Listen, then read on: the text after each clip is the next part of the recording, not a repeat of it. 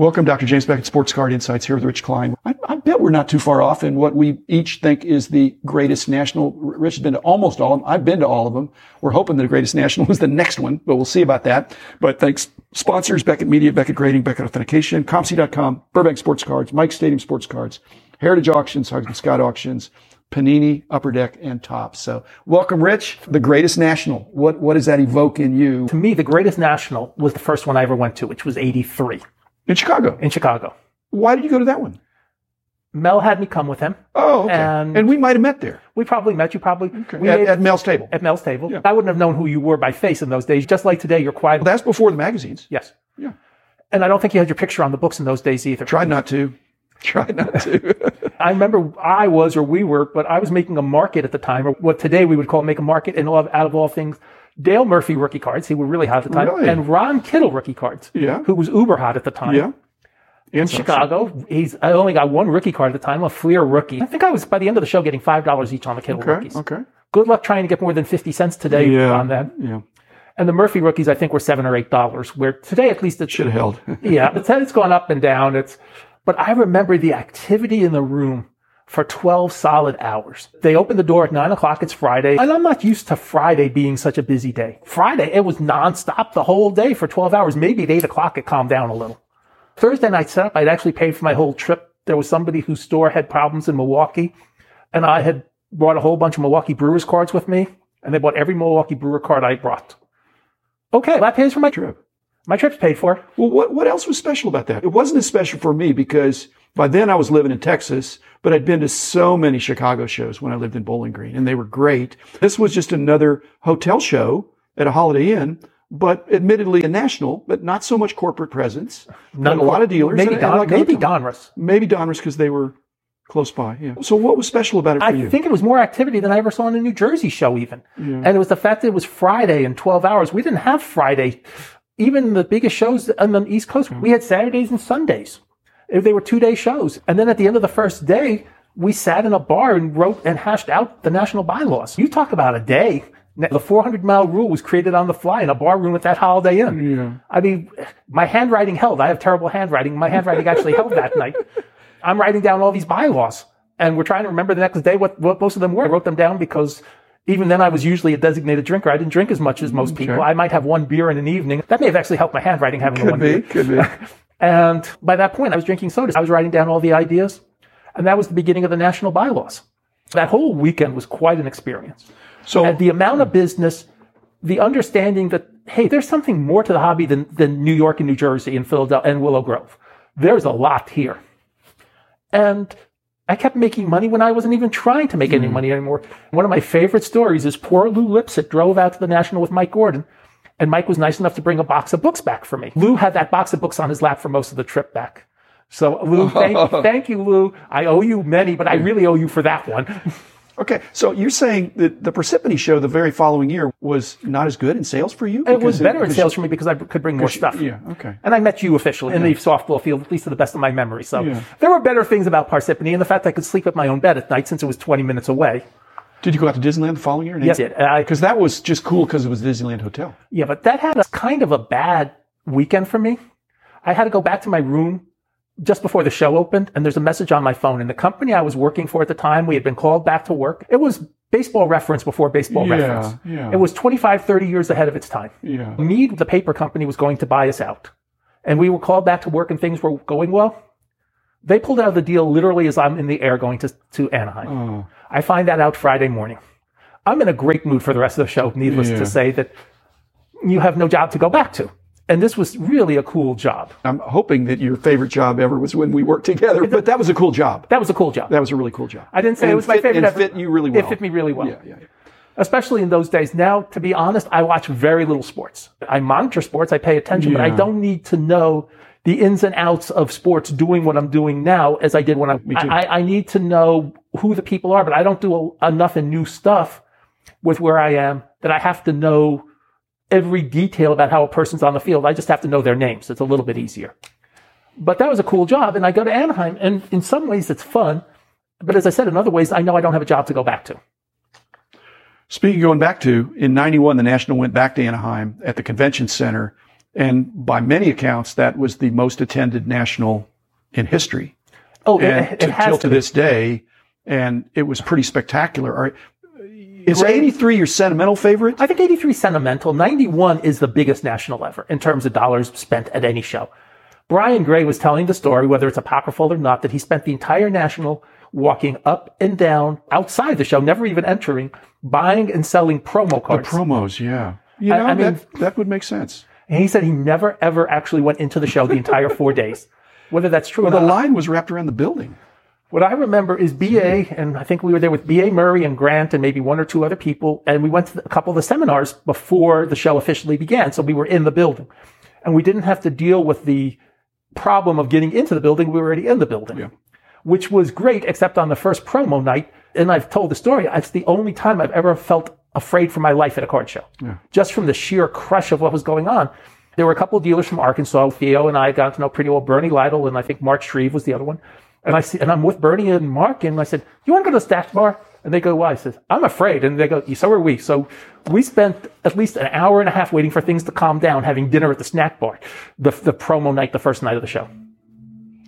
And there were corporates there. And not only the corporates came with a vengeance, and they were like lower level corporates, I think, the way I think of it now, because they were to compete, they were trying to have these amazing promos Yes, that don't seem so amazing now, but it was instant money.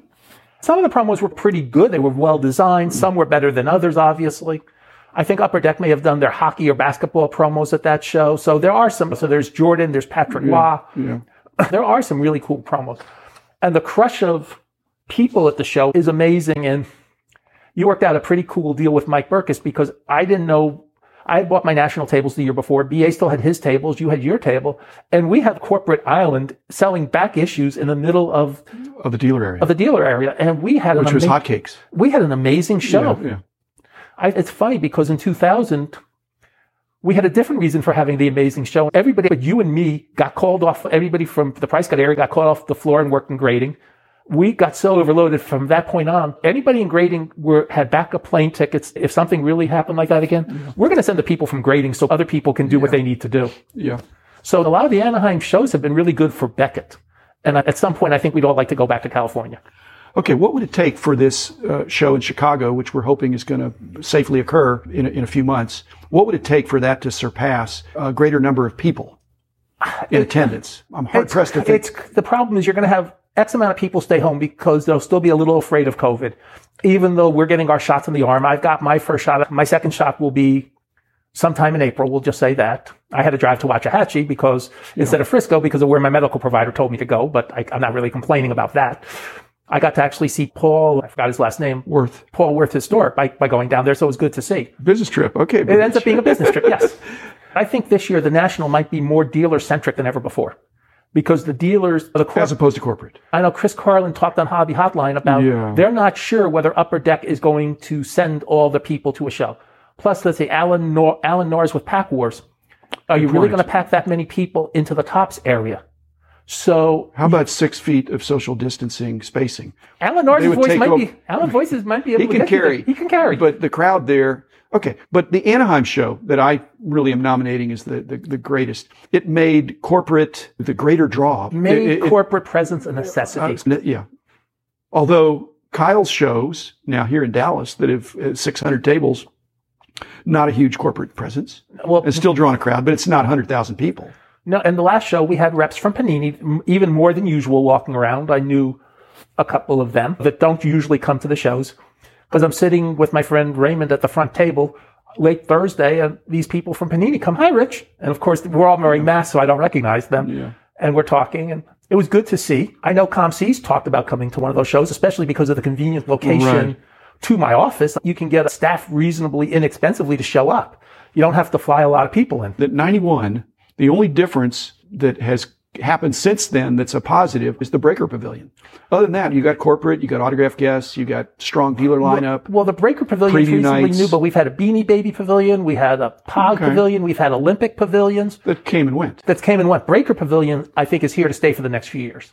That's really cool. It's also becoming, I'm going to say Breaker, and I'm going to call it the Podcast Pavilion. But when did we lose the seminars? Because the seminars were still going in the 90s. 91 was the last year for the seminars. You're kidding. No, we had seminars in 91 just before the show began. We And that had- was it. And that was it. We lost all the other stuff, the seminars, the trivia contests. Is that because the 91 show was so crazy, so huge that people just thought, and there was so much money in the room, and then went to Atlanta the next I year? went to Atlanta. Next That had to be a big drop off, that was a huge drop off. That was, but still no seminars. and still no seminars. But we got our rookie cards. but we got our rookie cards. Yeah. Yeah.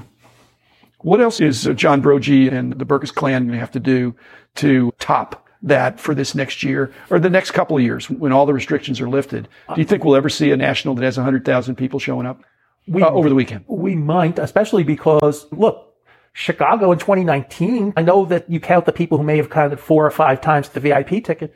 Chicago, and I, I don't know if there was ever official announcement, but I will tell you, Chicago in 2019 came a lot closer to anything since 91. And we got a shot this year, and we have to hope that certain things break. But I think we got a shot of drawing more people in 2021 than 2019. I just thought of technicality. Basically, what you could have is that if uh, you don't get an all day pass, you get a four hour pass, then they may sell 100,000 four hour passes because I'm going to buy several. Yes. I don't want to be going, walking out and then coming back in if I can help it. Uh, I think somebody will get you a corporate pass or Well, a dealer pass. I think uh, we can work that out. Can I be media? Maybe You can be media. okay. You- You're doing a podcast. Okay. You can be media. Okay. So when are we going to get back to Anaheim? If Anaheim's so great in the West The Coast. problem with Anaheim we haven't been to the Moscone Center or San Francisco in a since long time 87, either. we, we've Yeah. been to the Moscone Center once, 87. We've never been That's, back and that was huge in its day. The problem is it's just harder and harder to get the dealers to travel Mm. from the East Coast or the Midwest to the West Coast. I would love to see that, but it's not. It seems like dealers that are coming to National either bring a small quantity or a large quantity. There's the David Adams type people that bring a semi, but a lot of them are just filling up showcases with expensive cards. By the way, Adam came down to the last Kyle show. He did? I didn't see him. Yeah, he was there. He introduced himself to me too. He was Yeah, there. yeah, I didn't. Was he wearing a mask? Yes. Okay. That's why I didn't recognize him. Well, he came down to the million card uh, Breaker, so he came down as the owner. So it was good to see him then. So I get to see him once a year now. What's your most recent sentimental favorite of the Nationals, other than the next one or the 2019 Chicago? You've got friends in every place, yeah. and that's good, but it's a lot of the same people in every place. It is, but I don't think I have a favorite, but I think they're all wonderful because it's just like when I would go to the SABR conventions. It's the once a year chance to see your friends. And we always say there's always somebody missing each year from our friend group that, for example, I know I'm not going to see Full Spectre this year. Yeah. And that's the only sad thing. Even though we meet new people and we make new friends, it's always sad when you realize you never get to see certain people again. Yeah. So in a sense, they're all sentimental because it's always fun to see when I come in the door and see John Ramirez and B.A. Murray Just- inside the door and chat with them. I told the story a few years ago, Chicago 2017. Before the Nationals started selling out the dealer tables, like immediately, they would have dealer breakfasts. And technically, as corporate, I wasn't supposed to go, but it's like, "Eh, Rich, you're a dealer. Come on in. I would have a cup of coffee and some orange juice, and I'd sit with John and BA, and we'd tell the stories of the early 80s, and they would go to the 70s. And Lou Brown emailed me at the end of the thing, and he's a big distributor. He says, I want more of those stories to hear. Are BA and John the only two that have a full? And the, and the golds. And the gold, uh, AU gold- Sports still oh, have. yeah. Actually, there's no gold left of it. You know, none of the golds are left who- were involved in AU Sports, but AU Sports still exists. So they're still there. yeah. They split with Memory Lane now. Memory Lane takes the front half, and they take what a back half. Is Bruce the only one alive? Bruce is the only one alive. Oh, that's sad. Mary Ellen ended up owning the store after Steve passed, and it wasn't something right for her. To do. Amazing family. Yes. Amazing family. Yeah. You know, they're- we could maybe do a tribute. We need to do a tribute to the. Audrey and, and we'll- Steve. the next time we'll do a tribute to them. Good. Okay. A good melancholy note to end on, but we'll make it in a positive tone. There was an amazing Chicago family that I saw at least once a year. So again, thanks everybody. Thanks, Rich. Be back again tomorrow.